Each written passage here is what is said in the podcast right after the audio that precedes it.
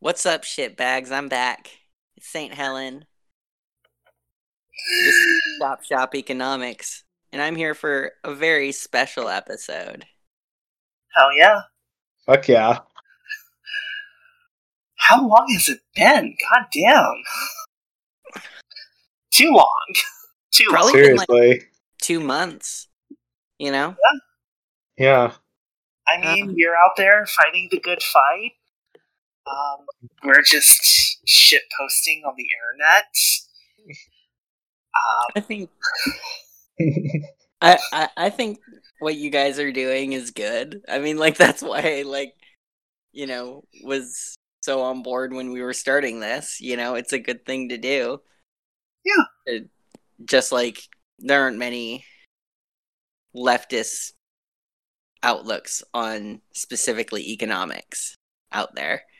Yeah. Especially ones that aren't just dry like 65 year old fucking guy droning on about the tendency of the rate of profit to fall. So Mitch I mean, try. we need that in the world. He gives it but his we best. also need this. yeah. Yeah, and, and yeah, I'm I'm back because I guess I'm on the streets so you don't have to. Um yeah. Part of me wishes I could join, but I ain't ready. and shit's like waiting on a like jagged edge in San Francisco. So we're watching everything that's going on. And speaking of, so shit really seems to have gone down in the last like 48 hours in Portland.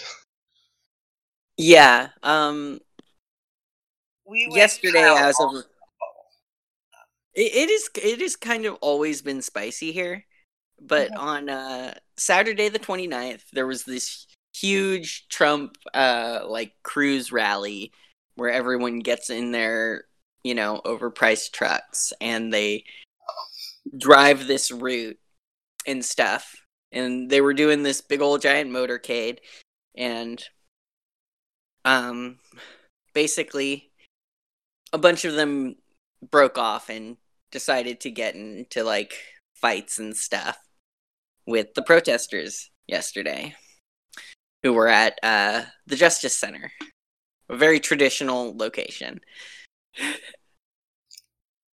see. um, So, So they, like- pretty normal. You know, they're Yeah, they're the- doing the whole, you know, brilliant five year old boy tactic of throwing rocks at a hornet's nest.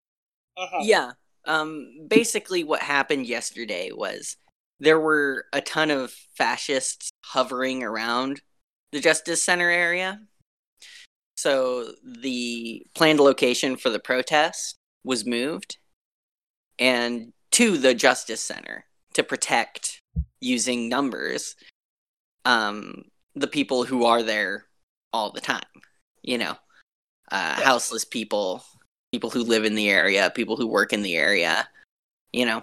And so you know uh big old group arrived there and just from the get-go it was basically a counter protest. Um and uh turned out that their patriot prayer had showed up. They hadn't really showed up last saturday during the famous confrontation with like alan swinney waving his gun around and stuff but uh yeah the patriot prayer was there and they were being patriot prayer um Yeah. for Um, would you mind going briefly into like who these fuckers are? Because if you're not in the Portland area, it's not that well known a name. Yeah, they, Yeah. they kind of sometimes get blurred by the media with like the Proud Boys and shit. So Yeah, the Patriot Prayer are like a pretty specific group. Uh, much like how the Proud Boys are a specific group with the uniform and stuff. Uh, Patriot Prayer has their own like hats and T-shirts and stuff, and they've got their own flag. It's a really neat flag that really shows what they're all about. It's uh, the stars and stripes, but instead of the stars, there's just a big cross Mhm. because they're Christian Dominionists. it's They're like Handmaid's. Tale. Yeah. They're- they- these are the people who want a Handmaid's Tale. This is like literally handmaid. A Handmaid's Tale was written about these guys, about like their predecessors. Um, and so that's who Joey Gibson is, if you've ever heard of him. Um, he's their leader, and he's gotten in a lot of trouble. Um, and he got in trouble last night too, but that wasn't even the main thing. Normally, having an angry mob chase Joey Gibson halfway across downtown and then have him get bear maced and escorted out by police would be a uh, would be a top tier item for the night. But um, there was, you know, uh, car charges through the crowd. We've gotten pretty good at those. No one was hurt. Um, but there also was a confrontation in which uh, Proud Boy Jay Bishop, also known as I want to say Eric Daniels or Eric Danielson, um, Aaron, sorry, uh, Aaron Daniels, he uh, got in some kind of confrontation. We hear there was bear mace uh, used by him. We hear there was regular mace used by him. We hear there uh, there was perhaps uh, he fired a gun. Uh, I saw some footage, and it seems like he did fire a gun, and then someone else shot him uh, right in right in the chest, and now people are very mad because he's dead. Wow. Like, I mean, I think we know how we feel about his death. I oh no. What whatever shall we do without Jay Bishop? Yes. Sob, sob.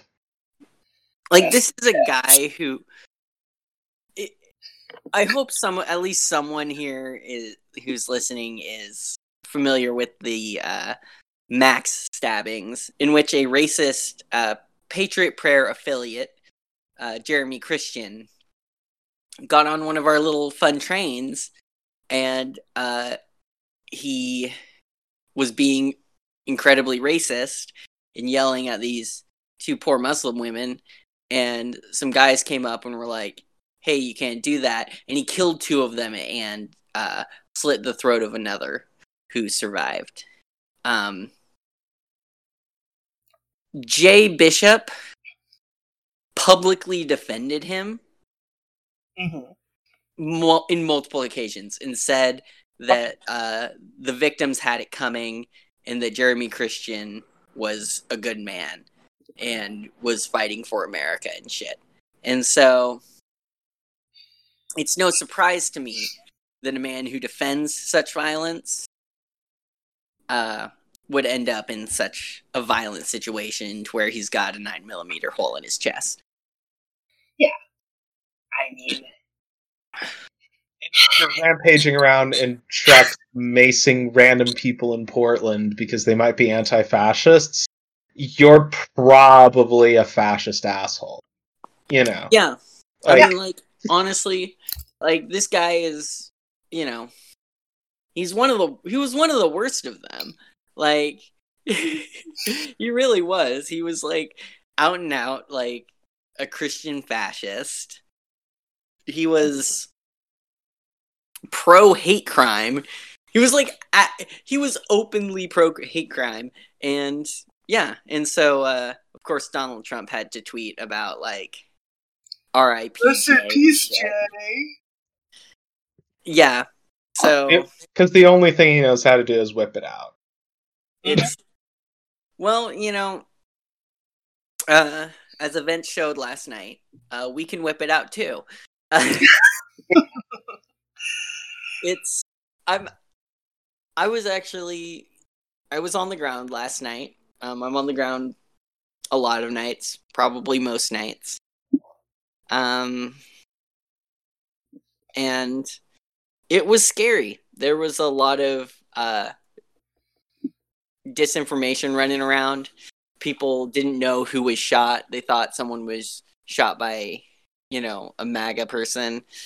Uh, and then eventually it was confirmed that he was Patriot Prayer. The person who got killed was Patriot Prayer. And it was announced to the crowd by two black activists that uh, I personally adore. I think they're great.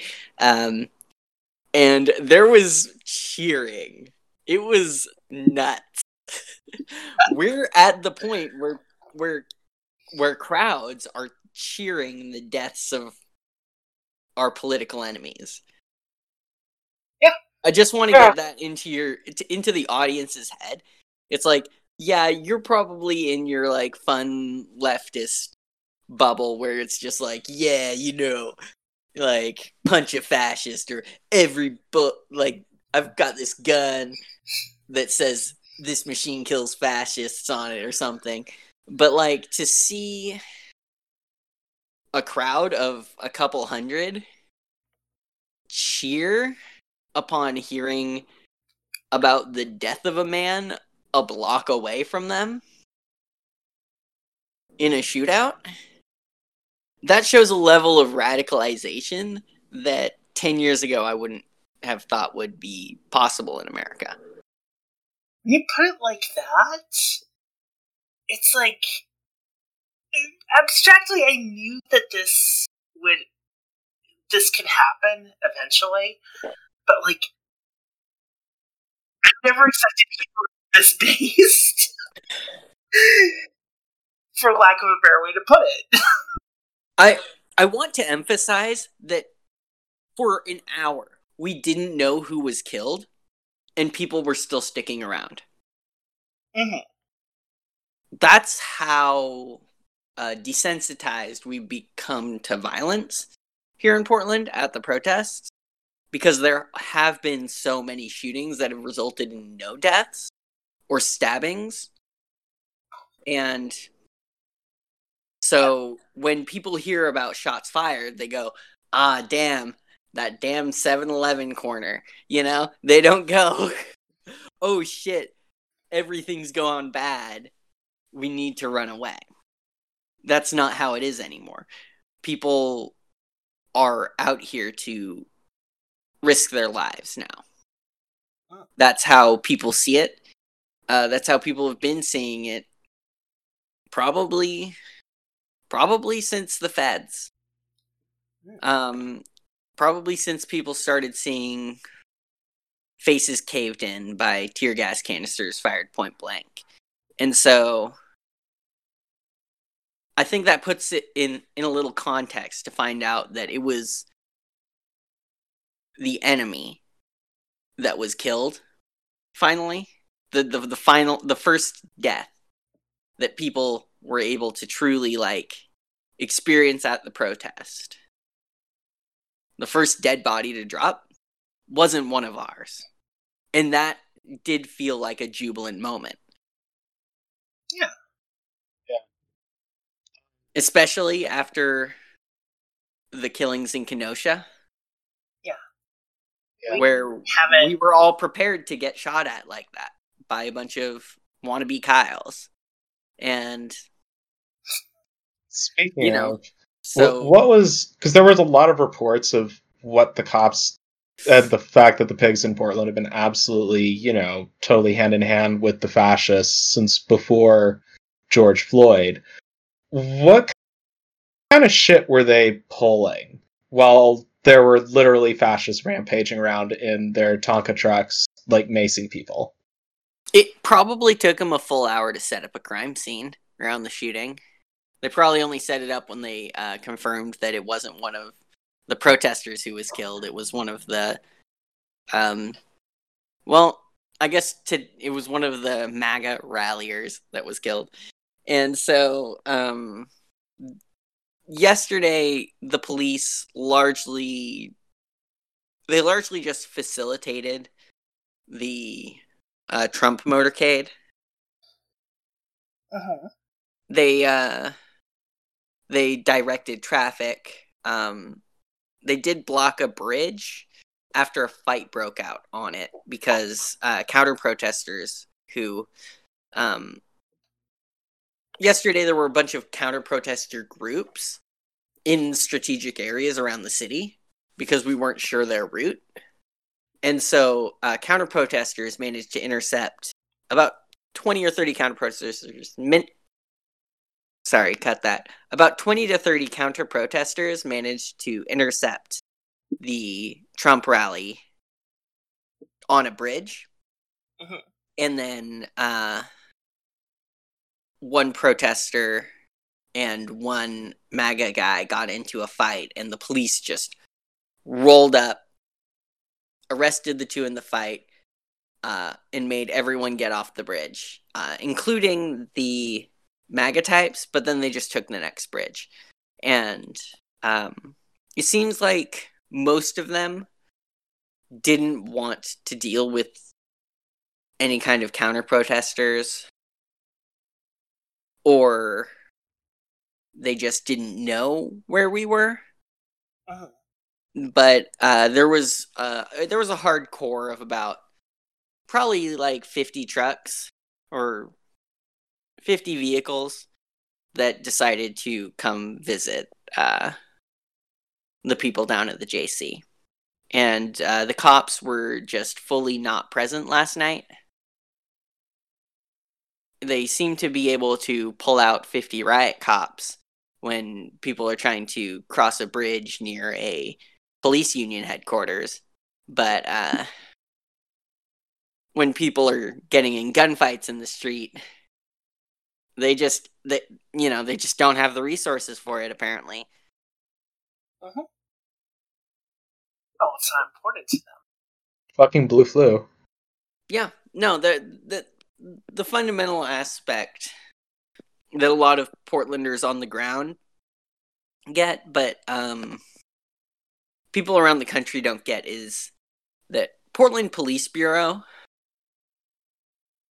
fully facilitates and collaborates with the right wing, including fascists like Patriot Prayer and proto fascist ultra nationalists like the Proud Boys and stuff.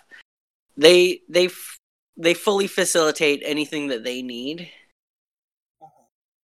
but uh, will crack down on any activity that is from the left wing, and that's why the police pro- the anti-police protests in Portland have been so strong and uh, have had such longevity is because we've had this we've had this history of showing up for all these counter protests against the right wing where we see like i think it was last year there was uh the proud boys had set up or patriot prayer i can't remember which one it was they'd set up uh, a sniper's nest on a on a parking garage and the police knew about it and didn't do anything. But they would absolutely if they saw any antifa with deadly weapons they would charge the antifa side. And so even though open carry of deadly weapons is legal in the state of oregon um, so it was a thing that a lot of the whole um, activist community and people adjacent to the activist community in Portland had seen time and time again. And so that created a, a symbiotic relationship against the police by anyone who was even particularly anti Trump to the black community and the indigenous community here in Portland who are um, who are oppressed so strongly in their own neighborhoods by the police and i think that that solidarity is what has made this movement so strong here in portland and has allowed us to just go out literally every night. There is a protest here and fight the police.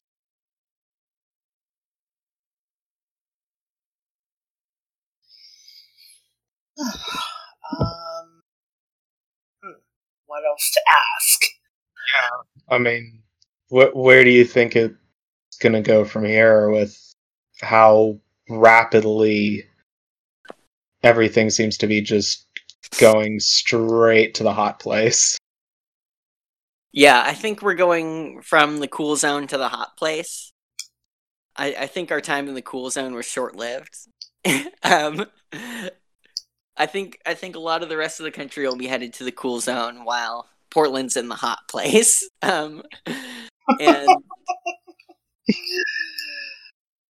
and I I I do know that um, as last night proved, the the left wing, the anti-fascists, BLM, um, whoever the shooter was, we know that our side, so to speak, is armed with weapons, and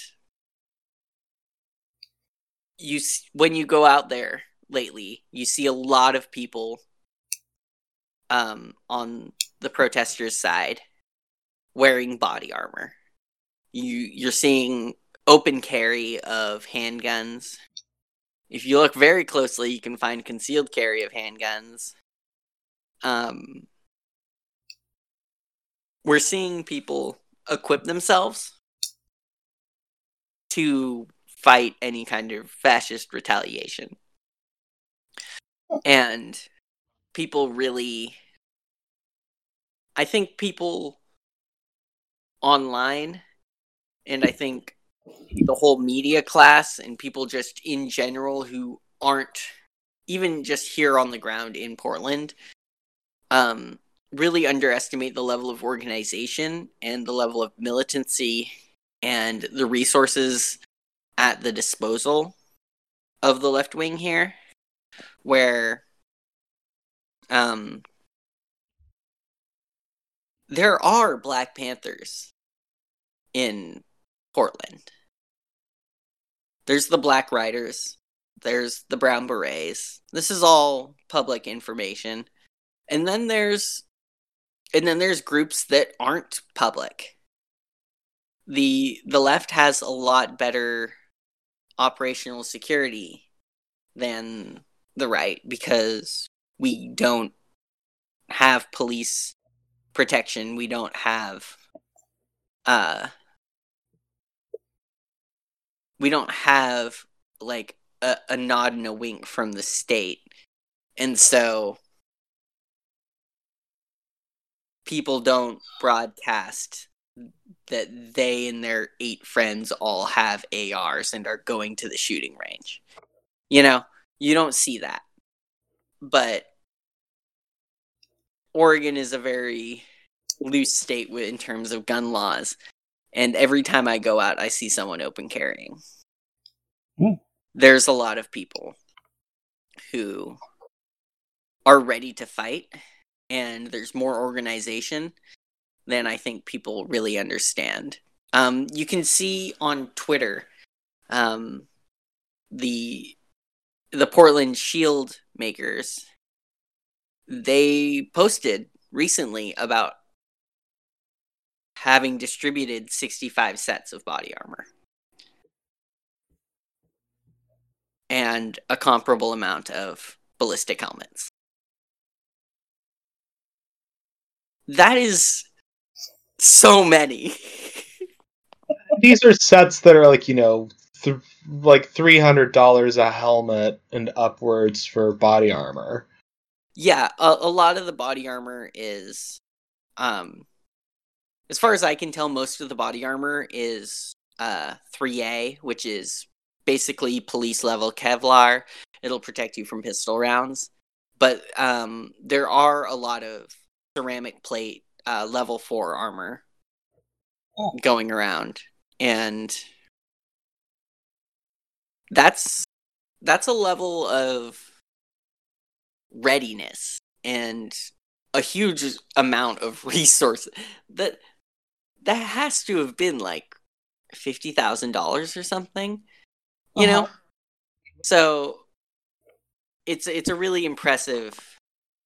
It's an impressive amount of mobilization, and that's stuff that you could just find on Twitter just yesterday. You know. Yeah. Um. So I'm really like I, I really want to stress to all of the people out there who are like despairing, like, oh, civil war has come. I've seen so many like news articles about like militia raided by ATF, twenty thousand rounds of ammunition confiscated, and fourteen rifles. You know, things like that, and all these posts of like these chuds posing with all their ARs. Well, That's just a weekend maybe- get maybe maybe you see that stuff on the news because they're dumbasses and they get caught. They have no reason to learn otherwise. They don't have the FBI crawling up their ass. Yeah, occasionally they get into issues with the ATF, but they're not going to get, you know, Fred Hampton in the middle of the night. You know, You know, where they they've never been on the receiving end of something like the move bombing in Philadelphia. yeah. And for anyone unaware, the Move bombing, uh, Move was uh, like just a community self defense organization that wasn't even like particularly armed or anything. But the Philadelphia Police Department firebombed an entire block to kill them all. So that's the kind of stuff that happens in when you try to organize on the left. So people are a little more circumspect about their their gun posting and their like group formation. and it's like I mean, one of the things I've noticed is uh, people actually gun posting less than they used to Yeah. since all this started. Like, Oh, absolutely. Like I mean, feel like- you know, if you were just doing this previously, then you know, of course you'd get post. It's it's your hobby, but now it has stakes. Yeah. Going, I have a gun, and that's calling attention to yourself on Facebook. Uh-huh. Yeah. I- exactly. There's there's a lot of people who have decided to be a little more circumspect about like I don't know, just the f- either like the fact that they're a veteran or the fact that they go to the protest and people know that they're a veteran, you know, like things like that. Um I think there's a significant percentage of the United States population participated in the BLM protests this summer. And if you don't think that any mutual aid networks sprung up from that, or if you think that there was no significant portion of that that were veterans or were organized criminals, um, I think that you've swallowed too much of the liberal pill. You know, I, I think that veterans are more politically active than the average person, and many of them are marginalized in a lot of ways, and Yeah. have either de radicalized from the right or radicalized to the left upon leaving the service. And then, of course, career criminals have always, in my opinion, been on the left in terms of just the underclass of, you know, small time gangbangers and stuff like that. And you can see that element come out a lot sometimes in Portland Uh-huh. where a lot of people can remember uh, riot ribs or a couple weeks ago when that like random white guy was attacked while someone was screaming BLM. Um, but there's a lot of expertise in violence. And so I wouldn't worry too much about protesters getting massacred. that's my that's my opinion. I, I'm I'm saying uh don't worry so much. I mean, it's like I have a friend who who's been like on the left for quite a while, and she's been like, you know, um, like you know, maybe I shouldn't tell this story. but the, the, basically, it's like, yeah, it's like she. Her thing was basically, um, like, I look at everything and I'm like, am I the only one who realizes that to get armed?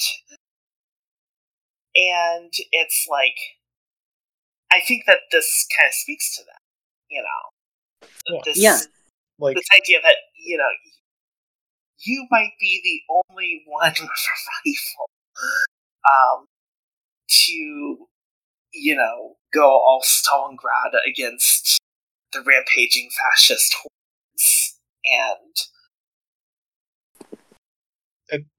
I, I think I, like and the liberal press I think really underestimates the ease at which people who have been like say for example if we're talking northern california oregon and washington doing tree sits and blockades out in the deep wilderness where they're dealing with shit like loggers slashing their tires and threatening them with shotguns and the police doing fuck all about it. Like how hard is it for someone who already has that experience in those kind of conditions to then go okay we'll just add guns to the toolkit.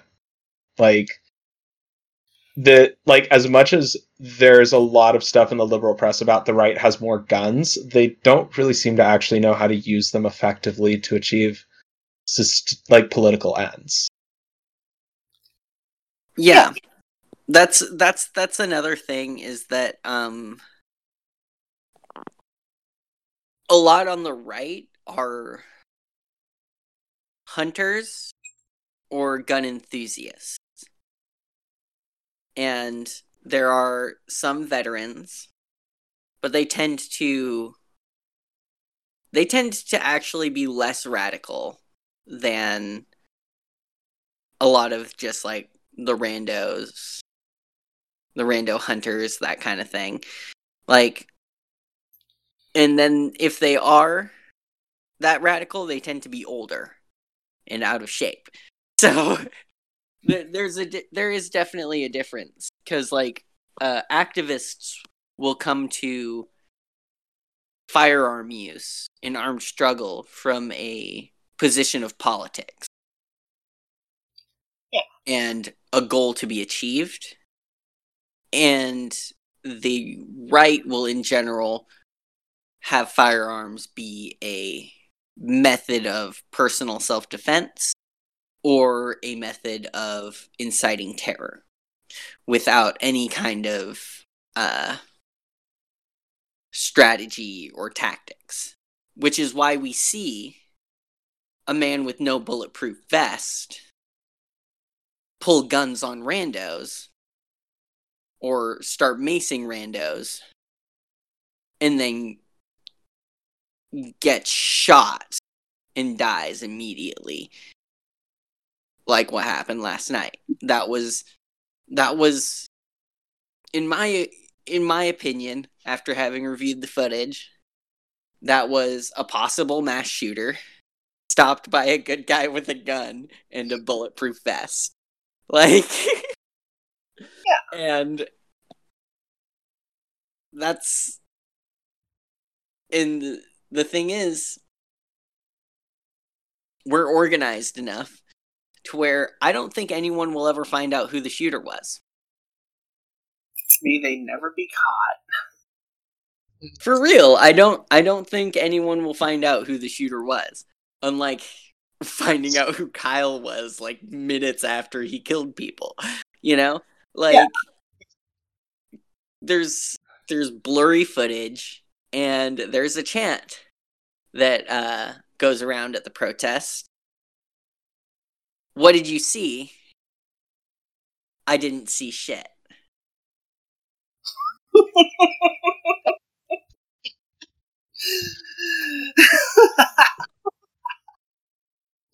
Beautiful.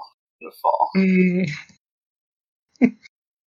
And if it applies to someone trying to set a Nazi's house on fire, I think it applies to someone trying to shoot a Nazi. So, Mm-hmm. And it's like that's like part of me gets like really people try to like identify the shooter. Once everyone realized it was Patriot Prayer, it's like stop. stop trying to identify. Like, This is that person is going to get a way worse. Like, that person will, will have a way worse time in court and in jail than Kyle Rittenhouse. And that's it. And I think it's simple as that. And fundamentally, I don't think what they did should be a crime. And Uh-huh. that's about as far as I'm going to talk about that. Um, damn I'm it. glad to be back on the show, honestly. Um, hopefully, I'll be back again in fewer than two months. Maybe like the government will collapse and I'll be able to talk about more stuff more freely. or maybe I'll have like some progress on some stuff, some above ground stuff that I'll get to talk about on on the on the show. yeah, I mean, it was. It's been like awesome to talk to you again, both on and off the record. Um, Yeah. and I just, it's, you know, it's a very, it's a very scary time. It's like, but at the same time, you know, I'm, I'm optimistic. I really am because, like, I remember when I first had these fears in like 2006, 2007, and frankly, if shit had kicked off back then, I mean, God knows what the trigger would have been. We wouldn't end up. We wouldn't have lasted. It would have been a slap fight versus conservatives and the far right, and Yeah, that was yeah. that was back when the militia movement was still big and still riding off of you know the whole Like bef- fucking trunk bombings and Waco and Ruby Ridge and Yeah, and before like a nice big rebuilding year. and, and before like the anti-fascist movement was in a position Yeah. to spend like four years absolutely eviscerating the far right's networks. absolutely like I think that um if you go back to 2006 that's like what the first year of Rose City Antifa the very first United States Antifa like which again is another reason why I think Portland has this. I think that if anywhere in the United States can fend off the fascists, I think it's Portland because we already did it.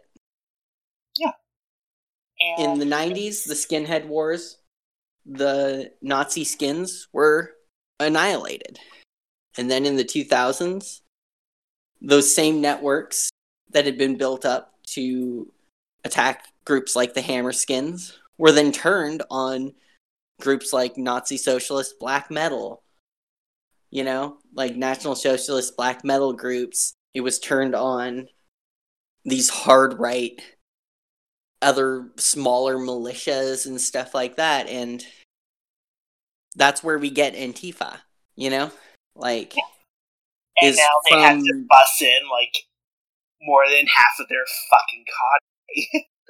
yeah and You like know. the half that they don't have to bus in they're still driving in from like 30 miles away you know like you see the proud boys when they come into portland all their T-shirts say "Proud Boys Battleground Washington." They don't say "Proud Boys Portland." They don't even say "Proud Boys Beaverton."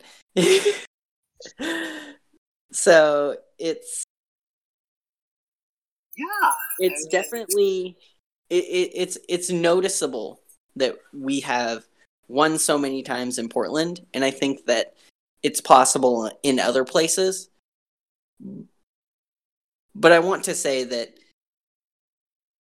everyone out there who's really worried about this civil war, stay worried about it, but try to do something. Yeah. I'm serious.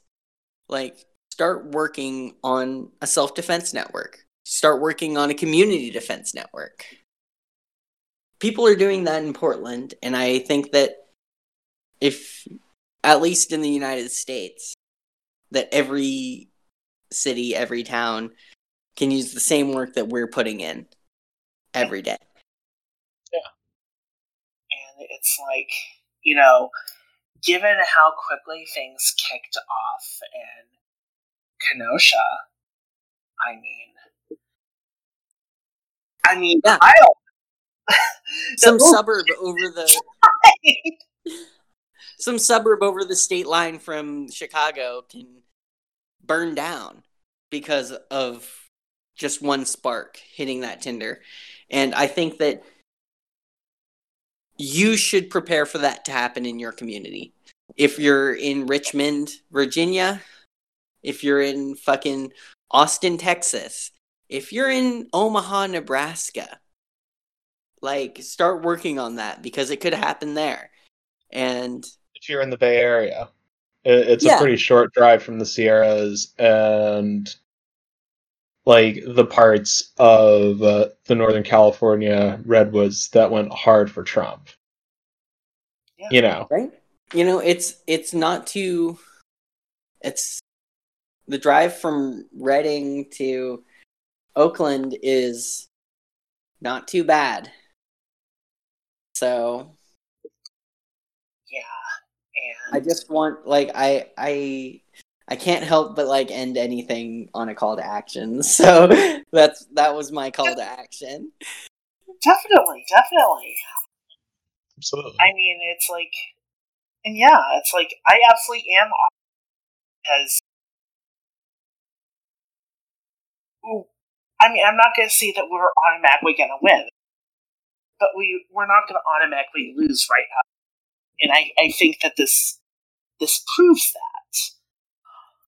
I Yeah. think that you know we have we have a shot, but only if we organize in more places than just Portland, like what we've done here. And I feel reluctant about saying that because, you know, even though I'm, I live here, I didn't participate. um, but it's like, this can be done. There is no, you know, there's no like silver bullet. You just gotta put in the work to build the network. It can be done. We can yeah. it. honestly like i'm gonna be real right now. There's no official channels. There's no real playbook for organizing anything outside of your standard ngo so what you have to do is you just have to start calling people up and get a meeting happening. Just get a meeting happening. All meet in like a park socially distance, you know, do what you need to do. Meet in a big basement, you know, Done. just If you know, well, and there's also like Earth First and the DSA and the Wobblies. They got some. They've got some shit. yeah. No, those are great networks. They're great. Like if you're in the SRA, there's tons of recruitment opportunities there too. The there's so many people looking for a way to help. Uh-huh. but it doesn't just happen. And it won't happen from any of the professionals who are doing that. Those people are busy setting up like a hashtag BLM nonprofit to spend all of their money on lawyers to lobby fucking congressmen. You know, like reduce the head count of cops in states where um, Pell Grant recipients run a business for free year. Yeah, yeah, that's that's what that that's what that'll all funnel into. I mean, what you need like, to do is get, get your hands dirty. Get your hands dirty and organize. Organizing isn't. I used to think that organizing was something that people who are trained to do did. Mm. It's not. All it is is people calling people up that we you know and asking, "Hey, do you want to be a part of this? Do you have any do you have any like critiques? Do you have any ideas? Do you know other people?" That's all it is. And then you get together and you just do it. And I think that I think that people see it as a much more intimidating hurdle than it needs to be. So get out there, talk to people, join up in your protests. There's a protest locally, go to it, meet people, get their names, get their signals, get their telegrams, and just start asking what kind of groups are being assembled, you know, and see if there's an absence that needs to be filled. And hey, if nothing else, um, when you meet people in person, you verify their signal, uh, verify the telegram. Um, that's how Yeah. those trust networks are meant to work. Exactly. People on Facebook you've never seen before or met. You know. Yeah. Also be smart Please that don't way. do this over Facebook. Yeah, don't. God, no, don't, don't. Or or you know, if you are, do it in a way that's like completely 100% above ground stuff happens on Facebook. Yeah, yeah. Also, honestly, even then, try to keep off the Facebook and try to do as much of it in person, as much of it over the phone through encrypted channels. Because there will probably be people who are interested that have like a criminal record or are vulnerable in some way to the police in a way that you might not be able to take into account when you're posting. So that's that's my two Yeah. cents on social media. Um, even if you're not doing anything specifically illegal, there's like terms of probation, there's terms of parole, there's just harassment by police that can happen. Like in Oregon at Rogue River, there was just harassment of BLM activists trying to get a permit. You know, all of a sudden, the people who were trying to get a permit, they were widely known and then getting harassed, you know? Yeah. So that was a perfectly legal operation, and yet they were subject to police and vigilante harassment and intimidation. So, um, I want to thank you guys for taking time out of your day to have me on again. I wanted to really like get my voice out and try to let people know what is happening and what happened last night with the shooting and how it's it's not really an escalation. Yeah. It's it's violence that so many of us have been experiencing for so long. It's just that someone who is generally too privileged to be affected by that violence was affected. Oh. So if if you all are very scared of the Civil War, it's fair, you know? Like things are getting worse for a lot of people.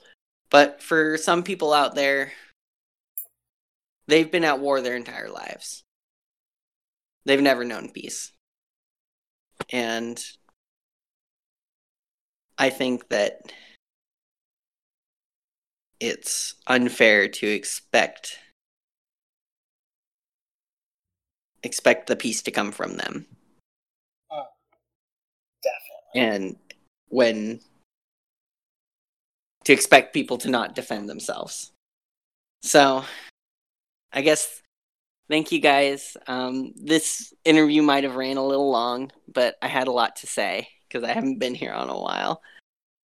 Um, I guess I do this shit so y- you don't have to. Definitely. Um, good luck out there. Stay safe. Yeah. So it's St. Helen signing off.